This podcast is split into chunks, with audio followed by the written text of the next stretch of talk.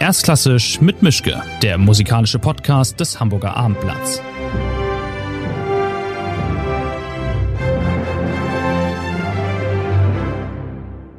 Schönen guten Tag zu einer neuen Folge von Erstklassisch mit Mischke. Wir haben grob gesagt Frühjahr 2021. Ich bin wie immer in meinem Arbeitszimmer.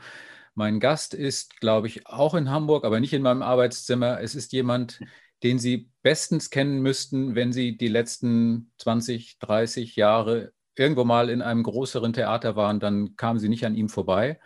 Und auch wenn nicht, kamen Sie nicht an seiner Funktion als Vorbild vorbei. Christoph Marthaler, der erste Regisseur in diesem Podcast, aber jemand, der nun wirklich mit Musik unendlich viel zu tun hat ähm, was soll ich sagen, Hamburg Schauspielhaus, Berlin, äh, äh, Zürich, ähm, Salzburger Festspiele, hier in Hamburg in der Staatsoper die Lulu mit Barbara Hannigan und Kent Nagano gab es mal dann eben gleich die Auszeichnung in Inszenierung des Jahres dafür. Also äh, im Musiktheaterbereich gibt es kaum jemanden, den man eher kennen müsste und sollte als Christoph Marthaler. Grüßt Sie geradezu. Toll, dass Sie da sind. Vielen Dank, dass wir uns jetzt sprechen. Freut mich, freut mich sehr habe am Anfang immer eine ganz einfache Frage, die ist dann manchmal gar nicht so einfach, aber ich fange trotzdem mal damit an. Ähm, wie erhalten Sie sich jetzt eigentlich Ihre gute Laune in diesen Tagen, in diesen Zeiten mit diesem bösen C-Wort? Wie geht das? Naja, das ist nicht so einfach zu beantworten, in der Tat. Es ist schon sehr gemischt, aber naja, gut, ich bin ein sehr optimistischer Pessimist. Und äh, ich versuche, ich gehöre zu den Menschen, die aus äh, allen Situationen versuchen, das Beste zu machen. Und ich glaube, das ist sehr wichtig, auch heutzutage. Ich habe auch das Privileg, ich bin in Hamburg bei meiner Familie. Wir haben eine schöne Wohnung. Ich habe zwei Töchter, die haben Homeschool und, und äh, wir sind da eigentlich ein bisschen privilegiert, muss ich so sagen. Aber es ist die und die. Ich habe auch, ich habe auch Arbeit, ich habe zu tun, weniger als sonst. Das haben nicht alle. Ich habe Freunde, die haben nichts. Mhm. Und äh, das ist schrecklich. Also insofern bin ich irgendwie auch ein bisschen privilegiert. Nur es ändert nichts an der Tatsache, dass es wirklich eine Zeit ist, wo man nicht weiß, was hinführt, gerade mhm. auch im Bereich Kultur und so. Ne? Mhm. Da kommen wir garantiert nachher noch drauf, aber momentan wirkt die ganze Welt, die ganze Gegenwart ja praktisch wie eine riesige Marthaler-Inszenierung. Es gibt Leute, die stehen in den Ecken rum, wissen nicht, was sie tun sollen, singen traurige Lieder, reden nicht miteinander und machen immer die gleichen Fehler. Ja, ja, das ist möglich, ja, das stimmt, ja. Und das mit dem immer die gleichen Fehler machen ist schon ein sehr, sehr schreckliches Unternehmen, also auch politisch gesehen, muss ich sagen. Das ist schon, ich, ich möchte zwar nicht Politiker sein heutzutage, ne? Nein. Mhm. Aber diese Uneinigkeiten und alles und ich weiß nicht, die Wissenschaftler sind ja wirklich Wissenschaftler und da wird zu wenig drauf gehört. Und äh, ja, ich bin da nicht so erbaut über alles, was abläuft. Aber wie wirkt das auf Sie, dass die Menschen sich jetzt genauso benehmen wie in ihren, wie in ihren Inszenierungen? Ähm, so war das doch nicht gedacht. Das ist ja Theater, was Sie machen. Das sollte ja kein Vorbild fürs wirkliche Leben sein, dass alles so schief läuft und auch so lange. Das ist richtig. Also ja, aber Sie sagen mir das jetzt. Ich habe jetzt natürlich nicht so daran gedacht. Aber wenn Sie mir das sagen, dann äh, fange ich an zu überlegen, ja, das hat doch wohl was, genau. Ähm, obwohl bei mir die Leute ja dann doch oft zusammensitzen, aber, aber mit Abstand, ja. Also ich, ich mein Theater hat ja so viel mit Abstand zu tun. Eben. Immer.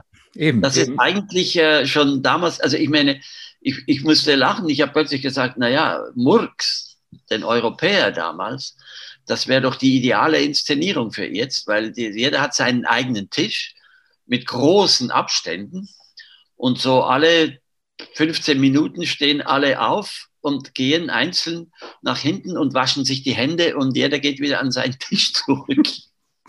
Dann, äh, und wartet wieder, wartet, wartet, wartet und sitzt. Und das ist, das ist äh, eindeutig. Also haben Sie, haben Sie recht. Und das ist eigentlich schrecklich. Wobei dann eben das passiert, dass plötzlich alle in ihrer entsetzlichen Vereinzelung gemeinsam anfangen zu singen. Und zwar mehrstimmig. Plötzlich eine ja große nicht. Einheit entsteht. Ne? Und das ist so ein Prinzip, das, das, äh, das ich früh verfolgt habe. Jetzt sind Sie dann ja geradezu der Experte fürs Warten schlechthin, fürs Abwarten, fürs, fürs Leiden, fürs Durchhalten müssen, für sich immer wieder berappeln. Oder kommt Ihnen das gar nicht so vor? Fühlen Sie sich genauso verloren und unklar und im Nebel? Oder sagen Sie sich, kenne ich alles, habe ich 80 Mal inszeniert? Äh, nein, also ich fühle mich genauso im Nebel, sehr sogar. Wissen Sie, ich bin auch selber nicht einfach nur ein ruhiger Mensch, ich bin auch ein sehr nervöser Mensch und versuche vielleicht in meinem Theater etwas dagegen zu setzen. So. Aber natürlich, ich habe, äh, ich zeige auch Menschen, die irgendwie, das, so fing das an. In der Schweiz und bei Murks natürlich dann in, in Berlin im Osten und habe Menschen gezeigt, die wirklich nichts mehr zu verlieren haben, weil alles schon weg ist. Das, äh, ich mag halt Menschen, besondere Menschen, einsame Menschen zeigen im Theater. Ich mag ja Theater nicht so sehr, wenn Theater gespielt wird. Ne? Hm. Ich mag einen Text so, wie er ist, wie er geschrieben ist und nicht und nicht, wenn er dann noch interpretiert wird und groß dann Gesten dazu entstehen. Ich habe das immer gehasst, muss ich mhm. gestehen. Mhm. Da bin ich, ich übertreibe da auch, ne? aber es ist so. Drum mag ich halt dieses ruhige, dieses Warten, die Stille. Und das kommt auch von der Musik. Ich habe in der Musik auch immer die Stille genauso gemocht wie die Musik selber. Wie inszeniert man denn jetzt? Sie hatten ja vor ein paar Wochen ähm, in Zürich den Gluck, den Orphée inszeniert.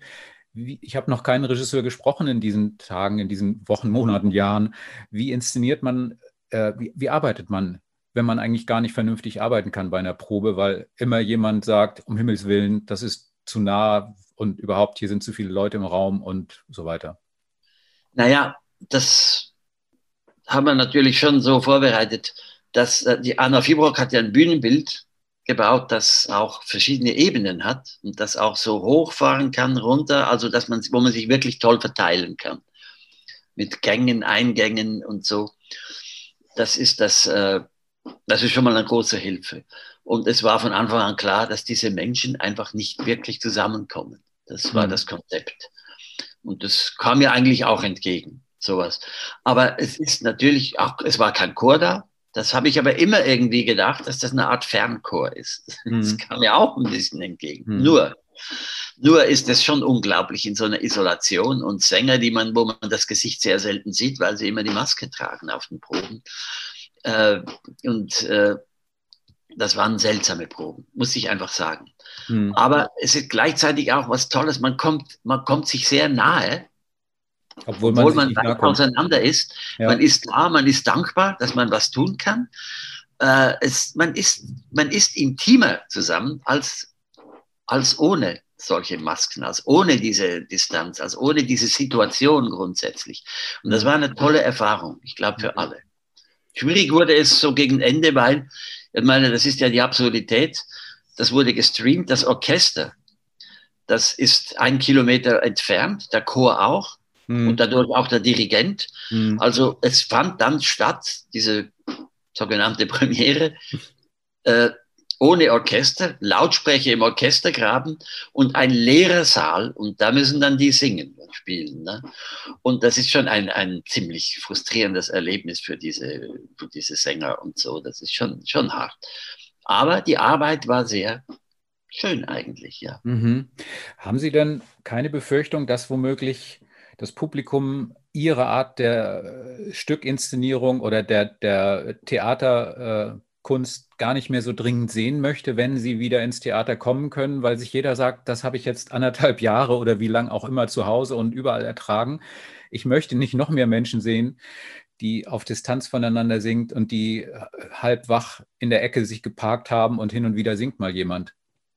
Ja, Wobei ich glaube, dass wirklich die Leute unheimlich glücklich sind, wenn sie wirklich wieder ins Theater gehen können. Und so. Mhm. Also ich persönlich, ich bin ja einer, der, ich, ich, ich finde es schrecklich, Theater am Bildschirm, also am Fernsehen, Theateraufzeichnungen. Mhm. Ich, ich habe auch meine eigenen eigentlich nie, nie angeschaut oder nie zu Ende geschaut, weil ich das irgendwie nicht kann. Mhm. Weil es ist ja immer, es ist eigentlich wie ein Film, so wie ich arbeite, aber es sind immer ganz viele einzelne Bilder, Einstellungen. Und man kann sie sich auswählen. Also wenn da der wichtige Text gesprochen wird, ist ein Bild da oben. Also man kann da hinschauen und den Text und den Text äh, hören oder da zuschauen dort und natürlich bei einer Aufzeichnung wird geschnitten. Also es ist was völlig anderes als das, was auf der Bühne stattfindet. Mhm. Und es ist das Live-Erlebnis, was nicht ist. Nur da glaube ich, deswegen mag ich das eh schon nicht. Also Streamen ist nicht, äh, da habe ich ein, ist für mich ein bisschen ein Albtraum. Hm. Lieber würde ich etwas machen, nur dafür. Das bräuchte hm. aber mehr Zeit. Also hm. wie eine Art Aufzeichnung, eine ganz neue Form finden. Hm. Das fände ich toll. Nur ich glaube, dass die Leute wirklich wieder hingehen, wenn es möglich ist. Ich glaube sehr daran. Mhm.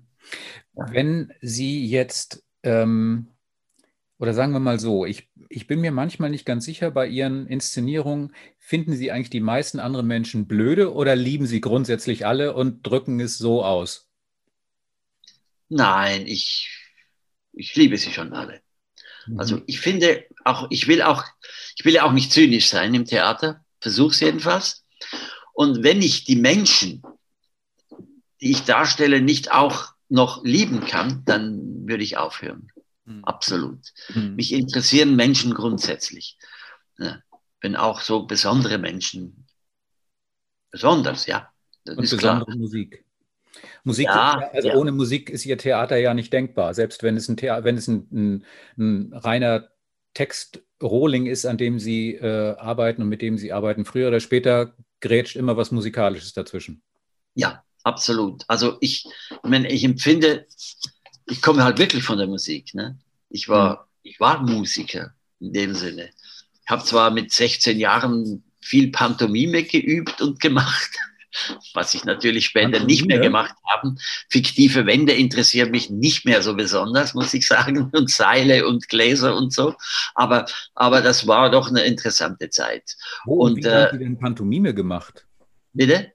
Wo und wie haben Sie denn Pantomime gemacht? Auf, ja, ja. Also als Straßenkünstler oder? Nein, ich, nein, nein. Ich bin in Zürich aufgewachsen mhm. und da gab es äh, Pantomimenunterricht. Es war ein sehr interessanter Bewegungsmensch und Bewegungslehrer, bei dem war ich ebenso mit 16. Dann war ich in einem Kurs mit Sami Molcho und habe bei Sami Molcho auch die Ankündigungstafeln mal äh, eine Zeit lang äh, getragen. Äh, so, das waren natürlich Erlebnisse ich erinnere mich gern daran, aber ich bin froh, dass ich das heute schon nicht mehr mache, logischerweise. Mhm. Das ist nicht mehr das. Aber das war schon eine spannende Zeit. Aber Musik war immer das Wichtigste. Aber nur Musik war für mich dann irgendwann auch bald zu wenig. Und ich habe es früh zusammengebracht mit, mit Bewegung, mit Leuten, mit Menschen und so experimentelle Reformen von Theater, von, von wortlosen oder wie wir es damals noch genannt haben, wortkargem Theater. Und das waren schon sehr früh so Experimente, bevor ich nach Paris zu Lecoq gegangen bin, diese Schule. Aber es war Musik, ich komme wirklich von der Musik. Das ist ganz klar, gar keine Frage. Da ja, haben Sie aber ja alles, schon, alles schon durch, oder das meiste wichtige große Repertoire haben Sie schon durch. Wie entscheiden Sie jetzt noch danach oder würden Sie irgendwann mal wieder von vorne anfangen? Ich hab, kann mich erinnern, ich habe vor Jahrzehnten geradezu von Ihnen schon Janacek und Mozart-Opern in Salzburg gesehen. Sie waren in Bayreuth. Sie haben äh, hier halt den, die Lulu gemacht in Hamburg. Sie äh, haben Gluck, barocke Geschichten. Wie wählen Sie die Vorlagen oder die, die musikalischen Substanzen, mit denen Sie arbeiten, aus? Wie, wie, wie, wie schwer fällt es Ihnen inzwischen oder wie leicht? Weil Sie sagen, ich habe meine Lieblinge, die nehme ich und alles andere interessiert mich nicht. Wie ist da dieser Prozess? Wie findet das statt? Ja, also ich meine, Sie sprechen jetzt hauptsächlich auch von, von den Opern, die ich gemacht genau. habe. Und das mache ich natürlich, ja, regelmäßig. Ich hatte das eigentlich nie vor, weil was ich mache grundsätzlich ist ja immer auch eine Art Musiktheater. Und immer mehr möchte ich, und das habe ich in Basel vor allem und auch sonst gemacht, so Open-Projekte oder Musikprojekte mit verschiedenen Musiken oder so. Aber ich bin eigentlich zur Oper gekommen über Sylvain Cambrelin und Gérard Mortier hm. in Frankfurt, Pelléas et Mélisande. Und diese Zusammenarbeit war einfach toll mit hm. Cambrelin, hm. weil er so aufs Theater eingeht. Ne? Er ist sogar einer, der sagt, naja, wenn ich das Bild sehe, dann mache ich das Tempo langsamer. Hm. Das passt besser oder mhm. schneller. Mhm. Das würde ich niemals machen, konzertant, aber so muss das sein. Also mhm. das ist natürlich einmalig, so etwas. Mhm. Eine solche Zusammenarbeit ist fantastisch.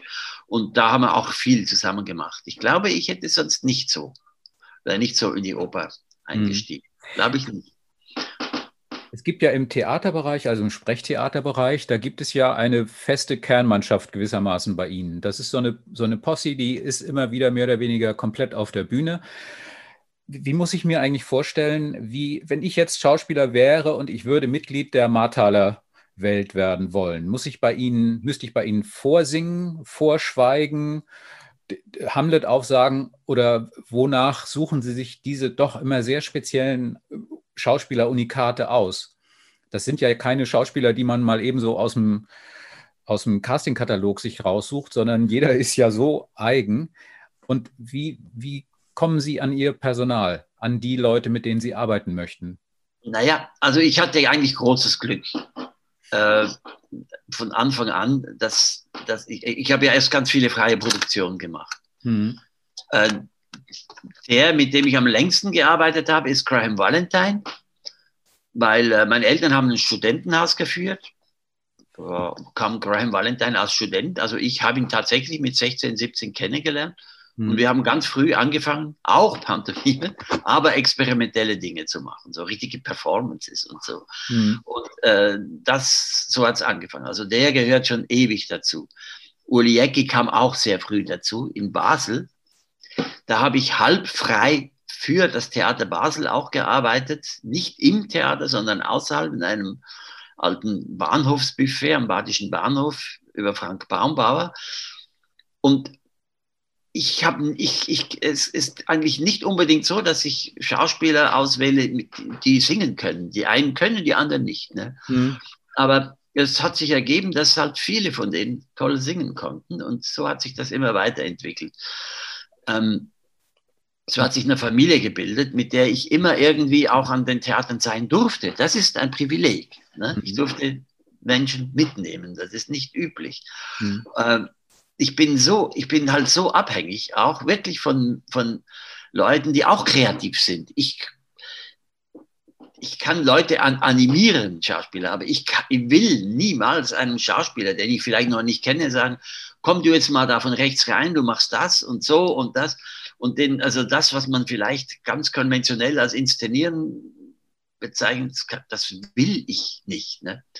Und äh, das sind die Schauspieler die Darsteller, die wesentlichste Arbeit leisten. Ich kanalisiere das, ich bringe das zusammen und dadurch entsteht das natürlich.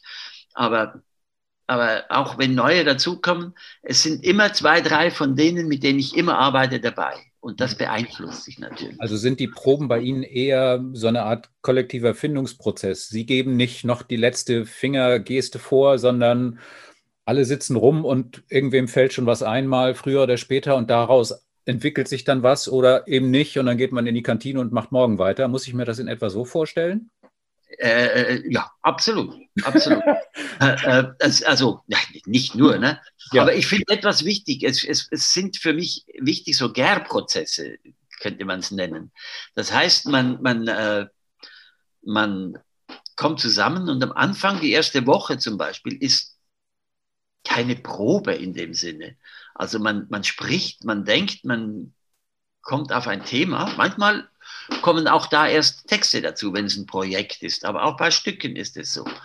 Und das, was man wirklich arbeitet, das ist Singen. Also das heißt das Zusammenkommen. Hm. Und zwar mehrstimmig, ne? dass man aufeinander hören kann. Und das ist ein wichtiger Vorgang. Und das ist oft, was ja im Theater fehlt. Also oft spielen ja Leute auf dem Theater nicht so so extrem zusammen, wie mhm. das halt schön ist. So wie ich als Musiker gelernt habe. Ich kann ja nicht in einem Ensemble oder Orchester einfach vor mich hinspielen. Man spielt zusammen. Mhm. Und das möchte ich halt auch mit, mit Schauspielern und Sängern natürlich zusammenkriegen. Ich, ich glaube ja auch, dass nichts so sehr zusammenschweißt wie gemeinsames Musizieren. Also auch vielleicht noch nicht mal Sprechtheater, sondern das Aufeinander hören und miteinander Musik machen ist nochmal eine andere Art von Klebstoff für so ein kreatives Kollektiv, als ich sage den einen Text und du sagst die andere Hälfte und irgendwann ist Feierabend, der Vorhang kommt, sondern bei Orchestern, bei Opernproduktionen, bei eben auch bei einem Chorgesang ähm, ist man viel dichter beieinander sehr schnell. Und das macht wahrscheinlich die Arbeit dann auch so intensiv, wenn es dann mal läuft, also wenn Sie mal angefangen haben zu arbeiten.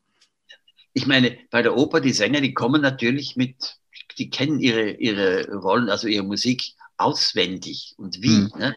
Das, hm. sind, das haben schon studiert, das kann man ja nicht während der Probe. Und bei Projekten mit Schauspielern kann man natürlich das so machen, dass man mit der mit den Musik, mit dem, was man singt, mit der Musik, mit den Texten sogar bei Null anfängt. Das kann sein, ne? das ist möglich. Wobei ich sagen muss, dass auch bei Opern am Anfang nicht einfach gleich erst losgeht. Es wird musikalisch probiert, ganz klar, logisch, das ist so. Aber ich will die Sänger kennenlernen. Ich will schauen, was sind, ist ihre Spezialität. Ne? Ich komme ja nicht zu Lulu und sage, Barbara Hannigan, du musst dich da bewegen wie eine Wahnsinnige, du musst mhm. auf dem Kopf stehen und singen, das bietet sie an. Mhm. Ich würde ja niemals sowas fragen, aber man muss sich kennenlernen. Mhm. Das sind ganz tolle Prozesse. Und Zeit nehmen. Ne? Es braucht Zeit. Ich war ja lange auch Theatermusiker, habe da so mein, mein, ja, mein Geld verdient, indem ich Musik für, für Theater gemacht habe, für unzählige Regisseure. Mhm auch meine Ausbildung in Anführungszeichen. Ich habe ja nie Regie studiert oder so. Äh, da kam ich auch fast zufällig dann da, endlich dazu. Und ich habe einfach gemerkt, wie, wie nervös und wie hysterisch manchmal das gegen Ende wird, Endproben oder so. Und die Musik war immer weniger wichtig. Wenn dann die Musik kommt, stört das schon eher. Ne? Also sehr unmusikalisch war das oft. Ja, aber dann lassen Sie mich doch mal. Unmusikalische Regisseure. Und da ja. haben wir gedacht, so, das muss man ändern. Dann lassen Sie mich doch mal raten, wie Sie ans, ans Regieführen gekommen sind. Wahrscheinlich waren Sie der, der freundliche, ruhige Theatermusiker, der immer in der Ecke saß. Und wenn der Hauptregisseur dann mal wieder durchgedreht ist, hat irgendwer gesagt, ach, lass das mal den Christoph regeln, der beruhigt alle so schön und dann hat das funktioniert und beim nächsten Mal hat man ihnen jemand gesagt, dann das machen wir jetzt öfter mit ihnen. Das haben Einzelne, aber sehr wenige so gesagt. Aha. Bei anderen, bei anderen ist man immer weniger vorhanden. Ne? Aber war das so oder wie ist dieser Sprung von Theatermusiker ja. zur Regie passiert? Ja, ich habe natürlich vorher immer schon eben so Projekte gemacht. Hm. Und ich habe ja auch das erste Projekt, äh, das war 1980, das wirklich, wo ich sagen kann, das war ein, ein Theaterprojekt in Zürich für das allererste Theaterspektakel in Zürich in der Roten Fabrik. Das hieß Indeed. Mhm. Und das war vielleicht aber allerdings ein sehr gut durchorganisierter, dadaistischer vielleicht Abend. Durchorganisiert, ähm, dadaistisch. Ja, ja, also mit solchen Texten und ah, auch ja. Vorgängen so. Ähm, insofern, Dadaismus ist das Gegenteil von dem, was wir gemacht haben. Mhm. Aber es waren Texte eben von Hülsenbeck, Serner und Schwitters und, und, und, und. Aber auch eigene, gefundene Texte, irgendwo auf der Straße, überall. Das ist alles eingeflossen. Es war aber auch ein Streichquartett, eine Cembalistin dabei. Es gab, es war eine, ja, auf jeden Fall war das schon da und das das war dann so alle zwei, drei Jahre war mal so eine Produktion, freie Theaterproduktionen, Musik, Theaterproduktion, aber gelebt habe ich von meiner Bühnenmusik. Und es war dann eigentlich Frank Baumbauer, bei dem ich auch gearbeitet habe in, in, in München am Residenztheater. Er ging nach Basel. Mhm. Und er fand, ich soll auch in Basel so Projekte, erst waren es Liederabende vielleicht, meinte er.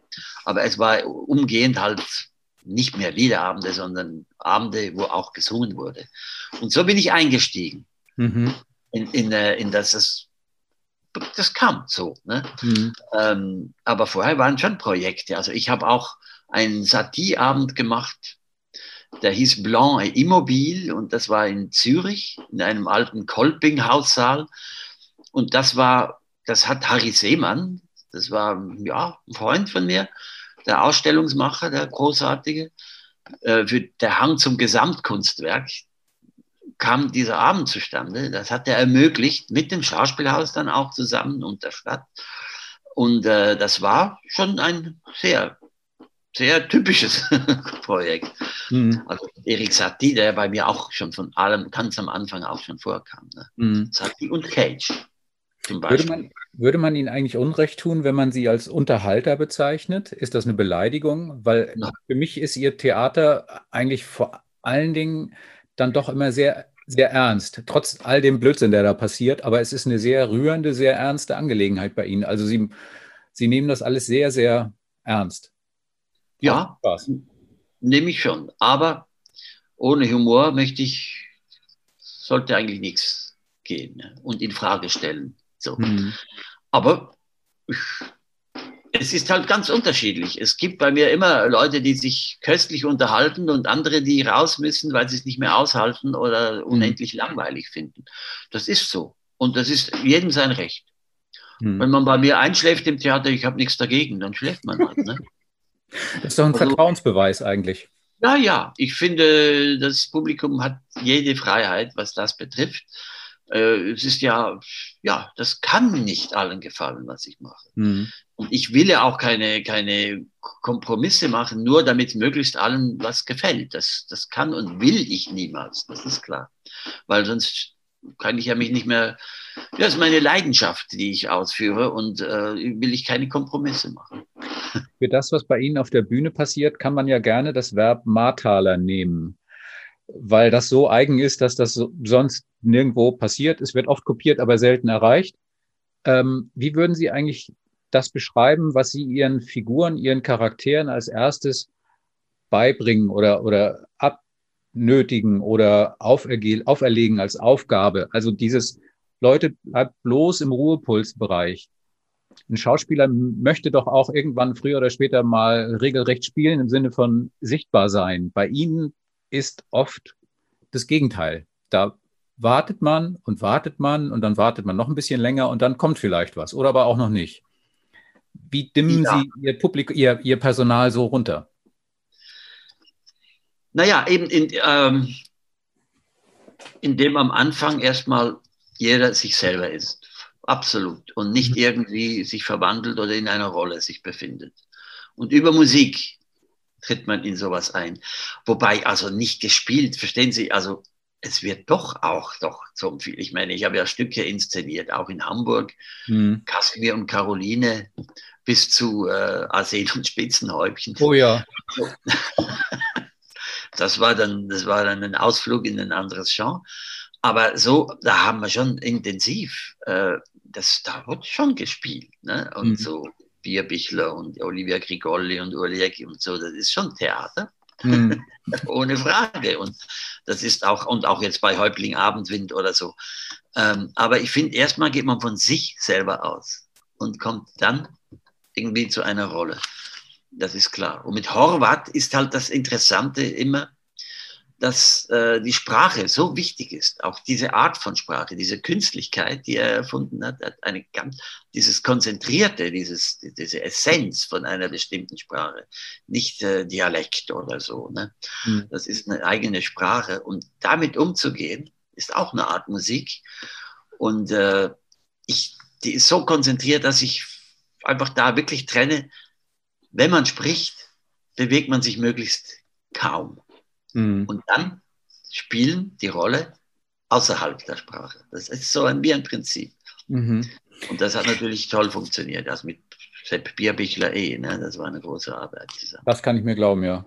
Ähm, ich kann mir vorstellen, dass Sie ein, ein Musikhörer sind, der relativ nah ans Wasser gebaut ist. Dass Sie sowas, also ich, ich kann mir auch vorstellen, dass als Sie damals in Bayreuth den Tristan gemacht haben, das ist ja nun wirklich exzessive Musik bis an den Anschlag und drüber hinaus, dass man dann auch sich selber kaum noch wiedererkennt oder sie sich vielleicht gar nicht mehr wiedererkannt haben, weil diese Musik so intensiv ist und dass sie vielleicht, ich weiß nicht, hören Sie viel Musik privat? Können Sie das oder ist ja. das was, wo Sie sofort anfangen, feuchte Augen zu bekommen, wenn die großen Arien kommen oder die großen Sinfonien losbrettern? Das kann ich sehr wohl, ja. Aber, mhm. aber ich, das heißt ja nicht, dass man die Musik hören kann. Deswegen. Mhm. Und als Musiker bin ich ja auch wieder einer, der es dann auch wieder analysiert und da reinhört. Das ist ja auch schon fast wieder Deformation auch wieder. Und dann manchmal sage ich so, jetzt will ich aber nur zuhören und nicht irgendwie da gleich wieder den Aufbau äh, analysieren oder so. Aber ich muss sagen, ich, hab, ich bin ursprünglich mit klassischer Musik aufgewachsen. Mhm. Zu Hause wurde klassische Musik gehört. Und ich habe halt früh auch Musik gemacht. Und ich hatte die Möglichkeit, immer in die Tonhalle zu gehen in Zürich. Und bin schon sehr jung, konnte ich, durfte ich alleine hingehen und kannte die Musiker und konnte hinten durch den, durch den äh, Künstlereingang durch, hinter dem Orchester sitzen. Und man hat mich reingelassen und ich war so oft in Konzerten. Von hinten das alles miterlebt. Das, das war so Teil meines Lebens. Mhm. Und auch wie das abläuft, das war natürlich auch Theater irgendwie für mich. Ne? Da mhm. fing das ja alles eigentlich an. Mhm. Dass Musik auch mit Bewegung, mit Gemeinsamkeit logischerweise zu tun hat, war ein ganz wichtiger Grund. Und was bei mir so wichtig ist, also Musik, wenn Sie das über Emotionen auch aussprechen, ich finde Musik ist äh, das, was viel mehr als Sprache äh, Gefühle und vor allem Erinnerungen auslösen kann. Man kann sich über Musik an Dinge erinnern. Das kommt einem so wieder entgegen. Also das ist das erstaunlich. Mhm. Ich weiß auch bei gewissen Inszenierungen oder Murks oder so, da kam ja Musik vor, die mich in irgendeiner Form an etwas erinnert hat, das ich gar noch nicht erlebt haben konnte. Ne? so, aber trotzdem, aber auch wenn man was erlebt hat, äh, das ist unglaublich. Musik und Gerüche, ne? Das ist das, wo man sich plötzlich ein Flash. Oh. Dann müssen so, Sie ja. Bilder aus der Vergangenheit, ne? Ja. Dann müssten Sie ja mit Gerüchen arbeiten bei Inszenierungen auch noch. Ja. So. Ja, wissen Sie, das haben wir sogar versucht, aber irgendwann haben wir gemerkt, dass, äh, dass, dass ja, das, ich versuche es ganz kurz. Wir haben das eine Stück in in Basel das erste Stegeli auf, Stegeli ab hieß das.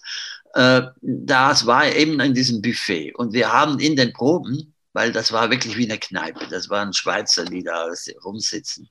Mhm. Das, äh, und äh, wir haben das Bier wir haben Zigaretten, Zigarren, also richtig billige Zigarren, wir haben die richtig da manchmal geraucht und am Boden gelassen, dass es da drin dann so riecht, so richtig nach Kneipe. Und das war dann auch so. Und äh, da war die Premiere, am, wir kamen an dem Premierentag da rein und da war irgendwie eine Reinigungsequipe da und hat alles blank gemacht. Ne? Es roch ganz anders nach Putzmitteln mhm. und so. Das war erst ein Schock. Und dann haben wir aber gemerkt, Moment, das hat uns geholfen. Das Publikum braucht das nicht, mhm. sondern das, was da gespielt wird, das riecht ja schon, mhm. wenn man es anschaut. Also die Schauspieler haben das schon verinnerlicht. Also insofern glaube ich nicht, dass das Geruchtheater da etwas Wichtiges okay. ist. Musik schon. Fehlt Ihnen eigentlich persönlich das Oboe-Spielen oder das Blockflöte, glaube ich, haben Sie auch gespielt. Fehlt Ihnen das? Das sind ja auch Instrumente, die eher so, wie soll ich sagen, äh, leichte Sonderlinge sind. Also Oboe muss man spielen wollen. Ja. Blockflöte muss man spielen können, aber beides ist jetzt nicht direkt ganz oben auf der Beliebtheitsliste. Absolut nicht, nein. Aber ich habe Oboe immer geliebt. Ne? Das so im Orchester. Ich habe das wahnsinnig gemacht. Warum? Eigentlich hat man haben alle immer gesagt, du bist Flötist, du musst Flötist werden. Also dann eben Querflöte. Ne? Mhm. Das wollte ich einfach nicht, weil ich das gar nicht so sehr mochte. Das habe ich irgendwie mit Mozart, glaube ich. ähm, und ich wollte Oboe lernen. Und das kommt aber dazu, dass ich Blockflöte, aber wirklich also ernsthaft, ne? nicht diese Schulblockflöte. Ich finde das die entsetzlichste Irrtum, dass man in den Schulen Blockflöte, das, das Instrument, was wirklich ja, was ist das, das Entsetzlichste mit Obertönen, mit so und wenn es nicht ganz stimmt. Ich weiß nicht, warum man auf diese schreckliche Idee kommt. Aber schön Blockflöte kann was sein. Und da habe hm. ich sehr früh halt Händelsonaten und so spielen können und mit Jugendorchestern und so. Und ich hatte dann einen Lehrer, einen Professor, bei dem habe ich weitergemacht, der hieß Michel Piguet. Und der hat sehr gut Blockflöte gespielt, der aber wirklich ne, alte Musik fest. Mhm. Darum war ich ja auch dann in Basel an der Schola Cantorum eine Zeit lang und Oboe und auch Barocco-Oboe. Und bei mhm. ihm habe ich einfach dann natürlich auch Oboe gespielt und, äh, und studiert. Aber nicht zu Ende. Ne? Ich habe nie abgeschlossen, muss ich einfach sagen. Da steht manchmal Musik studiert, ja, aber nicht bis zum Ende. Ich habe gespielt und toll mit Musik und allem. Und äh, Ich meine, bei Oboisten sagt man ja auch, also entweder die spinnen von Anfang an, dass sie es überhaupt lernen, mit diesem Druck und mit diesem ewigen äh, äh, Röhrchen äh, schaben und so. Mhm. Ne? Oder aber es ist äh, das Spielen, dieser Druck, das zerstört die Gehirnzellen. Ne? Wahrscheinlich ist beides Fall. und und äh, da gibt es ja auch gute Witze drüber. Ne? Aber, aber Oboe spiele ich nicht mehr. Das ist absolut nicht möglich, weil das muss man, das ist wie Spitzensport. Da muss man wirklich voll immer dran sein. Mhm. Die Muskeln wenn die weg sind. Das Blockflöte spiele ich manchmal einfach so noch, ja. Das, das da habe ich, bin ich auch immer noch schnell, kann ich das. Schnell? Ja, ich kann ganz schnell Doppelzunge spielen. Ne? Der Wahnsinn. Ja, nein, das ist, ich, das mache ich manchmal, aber alle in aller Form. Wir haben ja auch sehr viel experimentelle Musik damals gemacht, ne? auch nicht nur alte Musik, sondern sondern ja, auch neue Musik. Und wir haben improvisiert und so. Ich hatte ja tolle Kollegen damals auch. Ja. Ich möchte nochmal auf diese, auf diese Schauspielergruppe zurückkommen, mit der ja. Sie arbeiten, wenn Sie Sprechtheater machen. Wie diese Proben ablaufen und wie man dann sitzt, setzen Sie sich hin und äh, Gehen Sie dann auch in Premieren? Ich bin mir nicht mehr ganz sicher, ob ich Sie in Premieren schon gesehen habe oder um auch zu, zu sehen, funktioniert das, was ich hier gemacht habe oder sind Sie sich so sicher, dass die Rechnung aufgeht, dass Sie sich sagen, ich bleibe in der Kantine, das läuft von alleine, das geht den Berg runter, ohne dass ich noch irgendwie mir Sorgen machen muss? Gibt es da sowas wie Überlegungen im Vorfeld oder mittendrin, dass Sie sich denken, ist das jetzt nicht vielleicht eine Pause zu viel? Könnte ich noch eine Strophe rausnehmen, damit es noch ein bisschen Tempo mehr bekommt?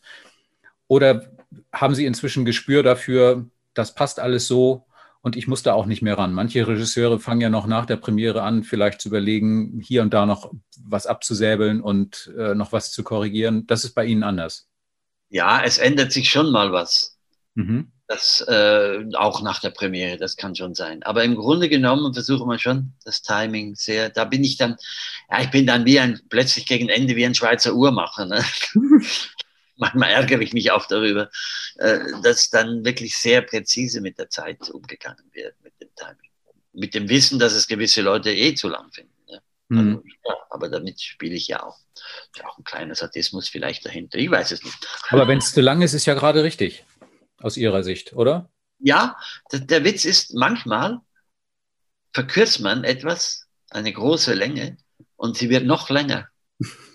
Und da muss man sie wieder genauso machen, wie man sie hatte. Das ist kein mhm. Witz, das ist so, ne? Mhm. ja. Aber, aber ich gehe in Premieren, ich bin immer dabei.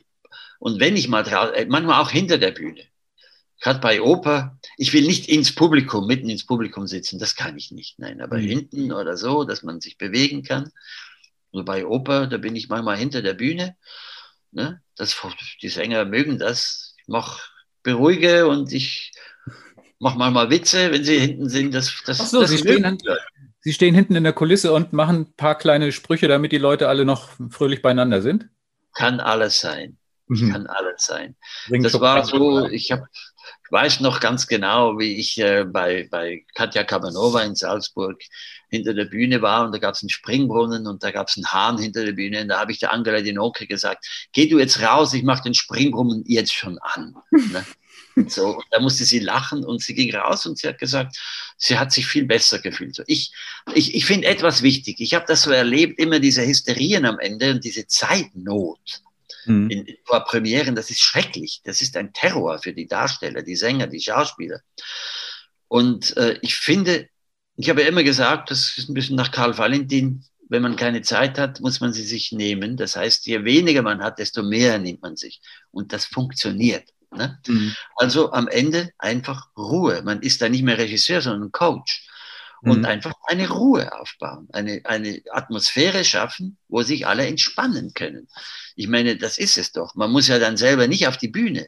Man mhm. muss sich mal vorstellen, was das bedeutet für die. Ne? Mhm. Und deswegen ist das sehr wesentlich. Und ich glaube, dann stimmt auch das Timing. Und wenn es nicht stimmt, dann stimmt es eben halt mhm. trotzdem. Wie, geht es Ihnen dann, wenn Sie, ist ja vielleicht schon mal passiert, bei einer Premiere irgendwo hinten in den Kulissen rumtigern und merken, durch durch die Atmosphäre und auch vielleicht durch das, was Sie von der Bühne hören, nee, das funktioniert alles nicht. Das ist, das ist jetzt Murks, aber nicht das Stück Murks, sondern das ist wirklich in die Hose gegangen. Kommt Sie da, kommen Sie damit klar? Oder ist Ihnen das noch nie so passiert? Oder leiden Sie dann fürchterlich und sagen sich, hoffentlich merkt es niemand? Weil es kann ja durchaus mal wirklich eine Inszenierung auf den letzten Metern noch einfach verenden und nichts werden und sie muss aber trotzdem raus und es ist trotzdem Premiere und es kommen fünf, sechs, sieben Vorstellungen danach. Wie fühlt sich das dann an? Ja, das fühlt sich nicht so toll an, ist ganz mhm. klar. Aber so extrem habe ich es jetzt nicht erlebt, sondern mhm. ich finde einfach, wenn man was gemacht hat, das, die einen Produktionen sind natürlich viel interessanter, viel toller und die anderen weniger gelungen, das kann sein, aber dann ist es da und da muss man auch schauen, dass die Atmosphäre gerade für die Darsteller, dass die stimmt, dass die da ist. Ähm, man kann sich manchmal ärgern über Vorgänge, ja. Aber ich habe das eigentlich ganz selten, muss ich gestehen. Ich stehe zu allem, was wir gemacht haben. Ich finde, mhm. das muss man können und das tue ich auch. Mhm. Insofern ich, ich, ich, ich, ich leide eher mit, wenn irgendwas nicht, wenn etwas misslingt äh, bei Darsteller, wenn er einen Text vergisst oder wenn irgendein Lichteinsatz nicht funktioniert oder so bei einer Premiere und die sich äh, verloren fühlen oder da hat, weil die so ausgestellt sind. Ne? Das äh, beunruhigt mich mehr, das beschäftigt mich mehr als wenn jetzt halt ich merke, oh, da war doch was nicht so ganz. Gesagt, ja gut, vielleicht haben wir die Zeit da nochmal ranzugehen. Das mhm. ist eher so. Und das ist auch mit Sängern natürlich so. Also wie gesagt, ich finde es ja auch so toll, mit Schauspielern und Sängern gemeinsam zu arbeiten. Und deswegen mache ich auch so gern meine Musiktheaterprojekte, mhm. weil wir in Basel ja viel gemacht von dem. Ne? Mhm. So Unanswered Question hieß das und äh, 20th Century Blues. Oder eben mit einer Sängerin, mit der ich wahnsinnig gern immer arbeite, ist Ann-Sophie von Otter, die auch mit den Schauspielern so wunderbar zusammenarbeitet, auch zusammen singt. Ne? Hm. Ist, Weil Sie das vorhin erwähnt oder gerade erwähnt haben, den Ives. Ich war ja in der Ruhrtriennale, bei der Ruhrtriennale und habe Ihren Ives da gesehen, dieses Riesenprogramm. Ich bin bestimmt nicht der Erste, der, der Sie jetzt schon gefragt hat danach, was sollte eigentlich dieser Dinosaurier? Also kommen Leute zu Ihnen, die wissen wollen, was war das denn jetzt und was sollte das? Und kannst du mir mal erklären, worum es da eigentlich geht?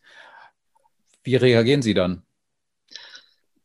Ich muss gestehen, wenn ich gefragt werde, kann ich nicht einfach eine Antwort geben. Mhm. Das, das, Witzige war, den gab es. Und äh, die Anna Fibrock hat, das war wie eine Obsession, gesagt, ein Dinosaurier. Mhm. Denn wenn der da langsam vorbeifährt, und dann habe ich gesagt, ein Dinosaurier war jetzt Charles Ives auch sowas wie ein Dinosaurier.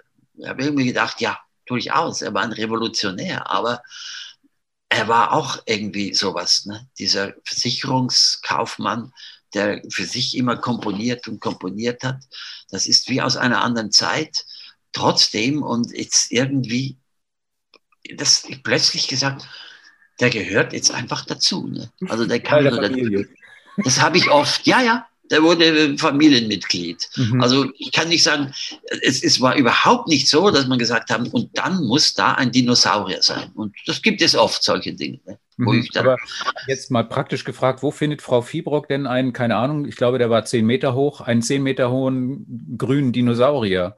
Ich weiß es auch nicht mehr. Oder ob das, ich weiß es wirklich nicht mehr ich weiß es nicht mehr. Ich weiß auch nicht mal, wer war dahin. Ich glaube, der ist jetzt am Schauspielhaus Bochum. Die haben den da jetzt, werden ihn vielleicht auch mal irgendwo einsetzen oder haben schon oder sowas. Gehen Sie denn eigentlich, Sie und Frau Fiebrock, wenn Sie eine Produktion vor der Brust haben, gehen Sie dann los und weiß ich nicht, klappern alte, alte äh, Tapetenläden ab oder, wo, oder äh, gehen bei eBay nach alten Mobiliar suchen oder wie, wie läuft das? Also bestellen Sie sich ein, so, ein, so ein ostzonales Tristesse-Café oder wächst das auch erst im Laufe der Zeit äh, zueinander oder gibt es einen gibt's einen, äh, Requisitenfundus, den Sie gemeinsam betreiben, wo Sie so, weiß ich nicht, mür mürbe Tische und alte Sessel reinstellen und fiese Tapeten meterweise haben oder wie läuft das?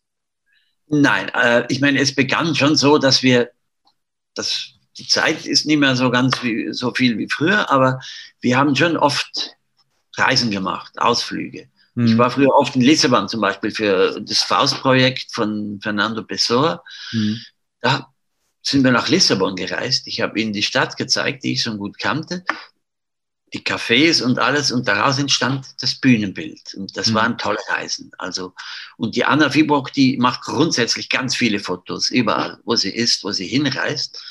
Auch der Duri Bischof, mit dem ich manchmal arbeite, der reist dann irgendwo in die und die und die Stadt und, äh, und äh, sammelt, sammelt das. Ähm, das war auch toll mit Sylvain Candrelin, zum Beispiel bei Luisa Miller, Verdi, sind wir nach Pusetto, haben die ganze Verdi-Welt besucht und, äh, und haben da, ja, uns inspiriert. Oder wir sind für Katja Kabanova nach, nach Brno, nach Brünn gereist und da ist das Bühnenbild auch entstanden. Mhm. Äh, also all diese Dinge, das ist schon, das sind Reisen und gleichzeitig spricht man darüber. Also das heißt, es gehört auch zum Gärprozess. Mhm. Mittlerweile kennen wir uns so gut, dass die anderen manchmal ganz von sich aus natürlich das macht. Ich habe ja gerade letztens gesagt, jetzt müssen wir wirklich mit mehr gemeinsam solche Dinge machen, weil es mhm. so schön ist. Man vermisst es ja auch. Aber das sind wirklich solche Prozesse. Ich habe ein ganz wunderbares Zitat über Sie gefunden. Das ist jetzt leider nicht von mir, aber von Herrn Stadelmeier in der FAZ. Der hat geschrieben, Sie seien ein abgrundtrauriger Optimist, für den die Lage immer hoffnungslos, aber nie ernst ist. Und theatralisch betrachtet sind Ihre Räume immer Rettungsbunker. Das trifft es ganz schön eigentlich. Also Sie haben da eine große, große Aufgabe. Sie stellen nicht nur ein Stück auf die Bühne und sagen, ich mache mal jetzt zwei Stunden was für euch, sondern Sie sind Missionar. Äh, Missionar vielleicht, wie Sie meinen. Ich finde das Zitat, ja, das ist schön, schön gesagt. Ich finde das Zitat übrigens sehr, sehr schön. Ist das, äh, das muss ich auch mal nachlesen. Das ist ganz toll. Ja. Aber es trifft es in etwa. Sie haben schon ja, das Gefühl in sich, dass Sie nicht nur für sich was machen, sondern das Theater ist schon auch Medizin. Absolut. Ja, wirklich. Finde ich auch.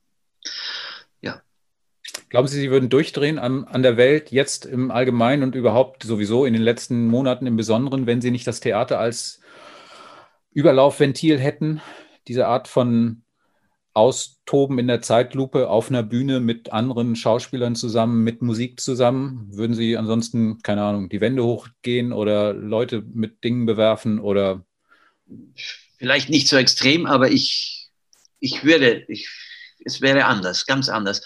Aber das ist das Privileg von Theatermachenden, finde ich, auch Schauspieler, dass man so viel loswerden kann, ne, wenn man es zulässt. Also mhm. man muss als Regisseur das auch zulassen. Aber dass man wirklich äh, reagieren kann auf Dinge. Man kann direkt eingehen auf etwas und man kann in dieser Zeit etwas kreieren. Und das ist ganz toll. Ich meine, mhm. wir haben jetzt in Hamburg einen Abend mit Hölderlin-Texten gemacht ähm, der ist noch nicht raus, der kommt dann im, im Schauspielhaus, im, im Malersaal. Und das war eine ganz tolle Zeit, diese Arbeit in dieser ganzen Lockdown-Zeit. Immer man trifft sich und man arbeitet ganz sorgfältig mit diesen Texten, mit, mit Musik, mit viel Musik, toller Musik. Welche?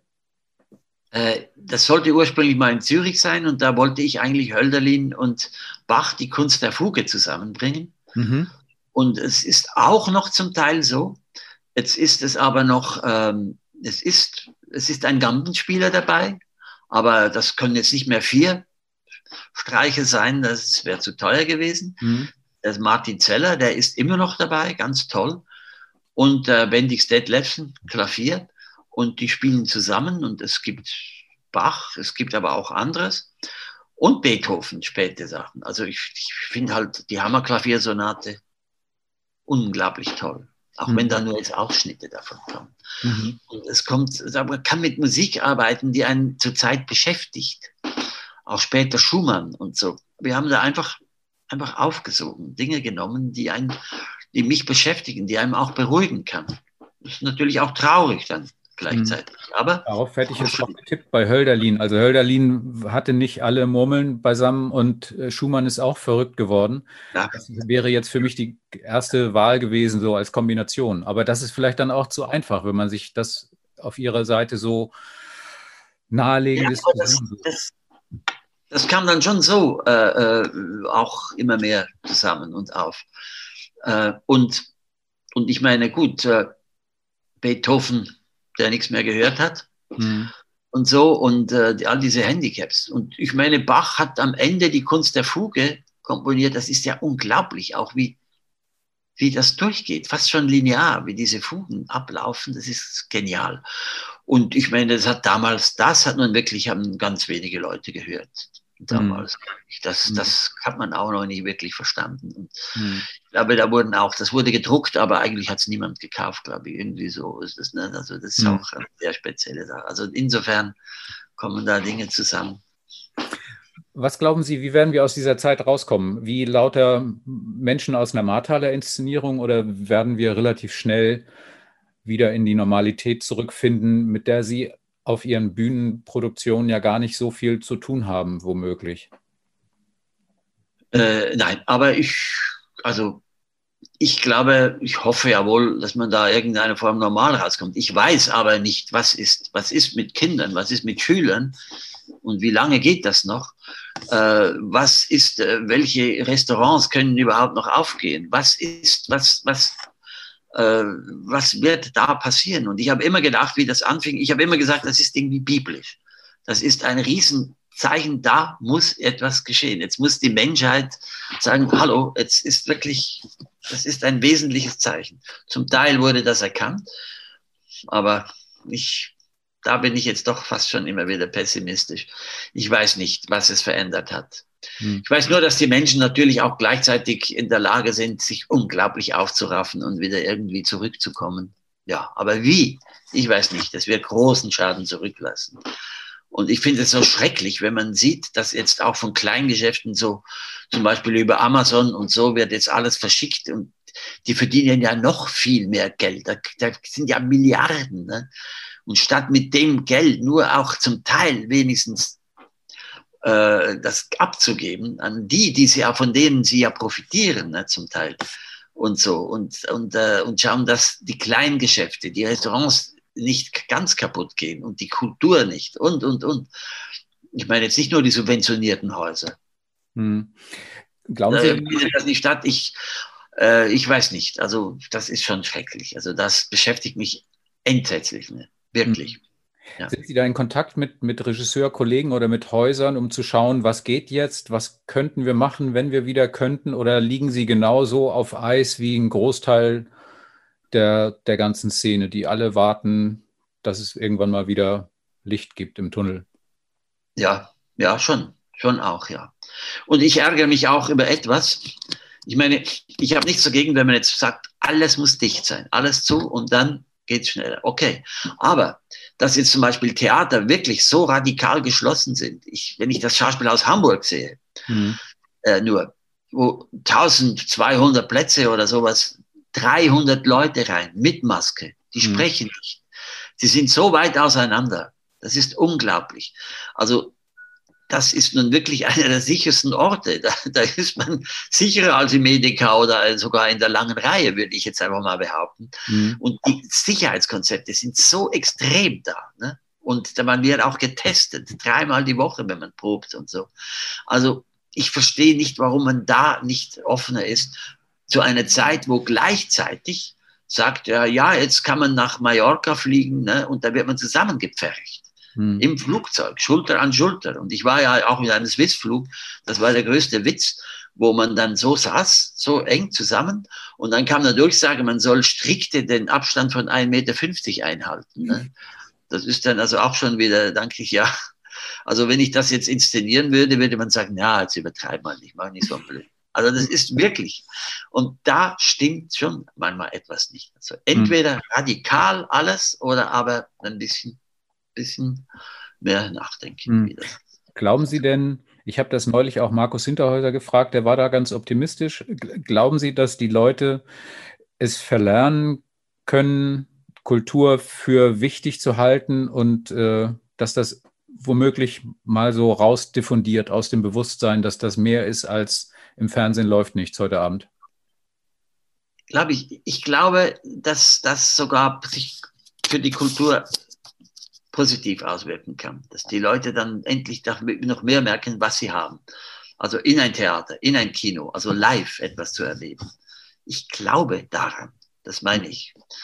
Allerdings habe ich am Anfang gesagt, ich bin ein optimistischer Pessimist. Aber ich hoffe, da ist der Optimismus wirklich stärker. Mhm. Aber ich glaube, glaube schon daran. Schon. Ich weiß nur nicht, was kaputt geht in kleineren Szenen. Was ist, welche kleinen Theater, welchen kleinen Kinos? Da ist es eh gefährlich. Das ist gefährlicher, glaube ich.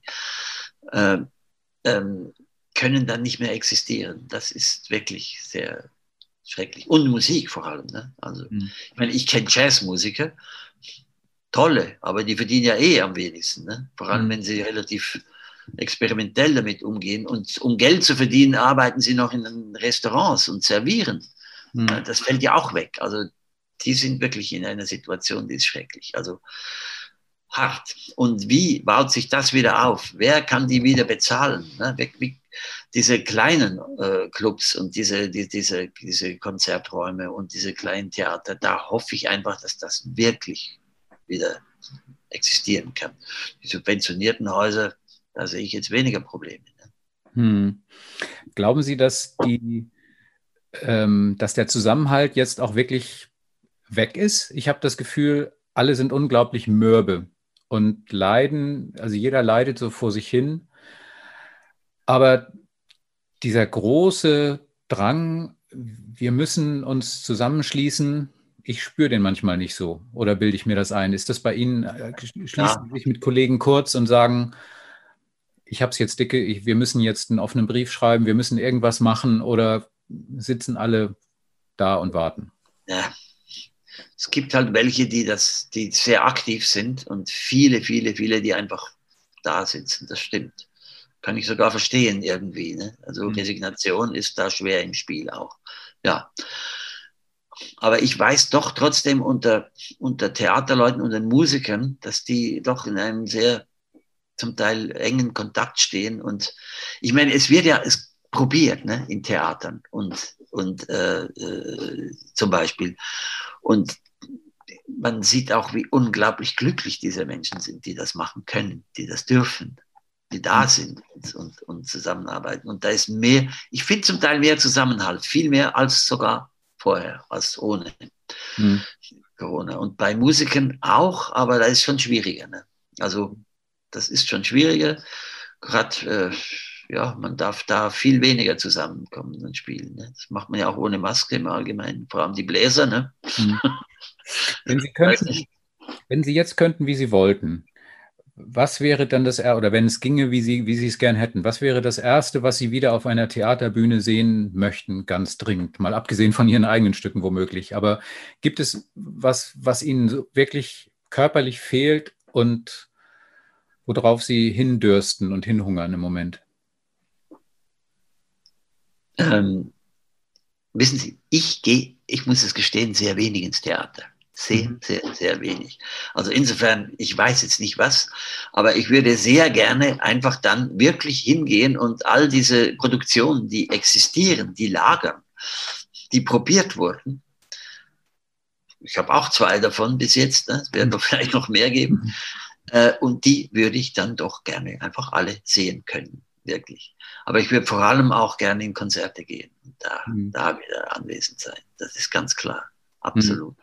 Oder wieder so einen, einen tollen Abend, irgendwie eine Tanztheaterproduktion von Anna Plattel, wo mit viel Bewegung, mit, wo so dicht ist. So, so. Also da dürstet mich echt danach. Ne? Hm. Echt, ja. Das, ich würde mehr,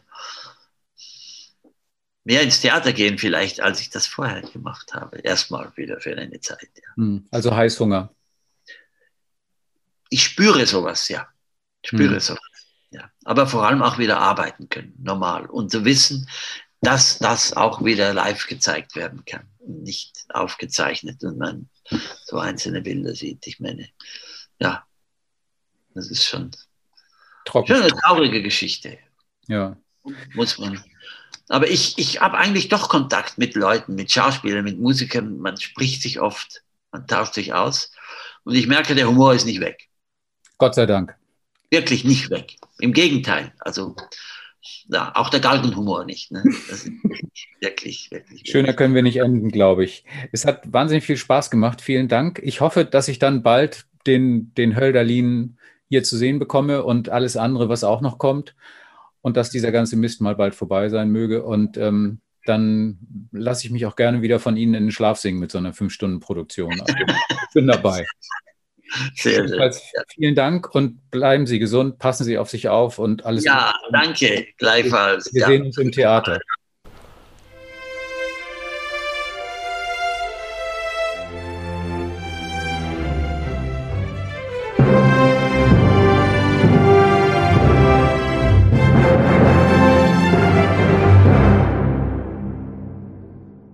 Weitere Podcasts vom Hamburger Abendblatt finden Sie auf abendblatt.de slash podcast.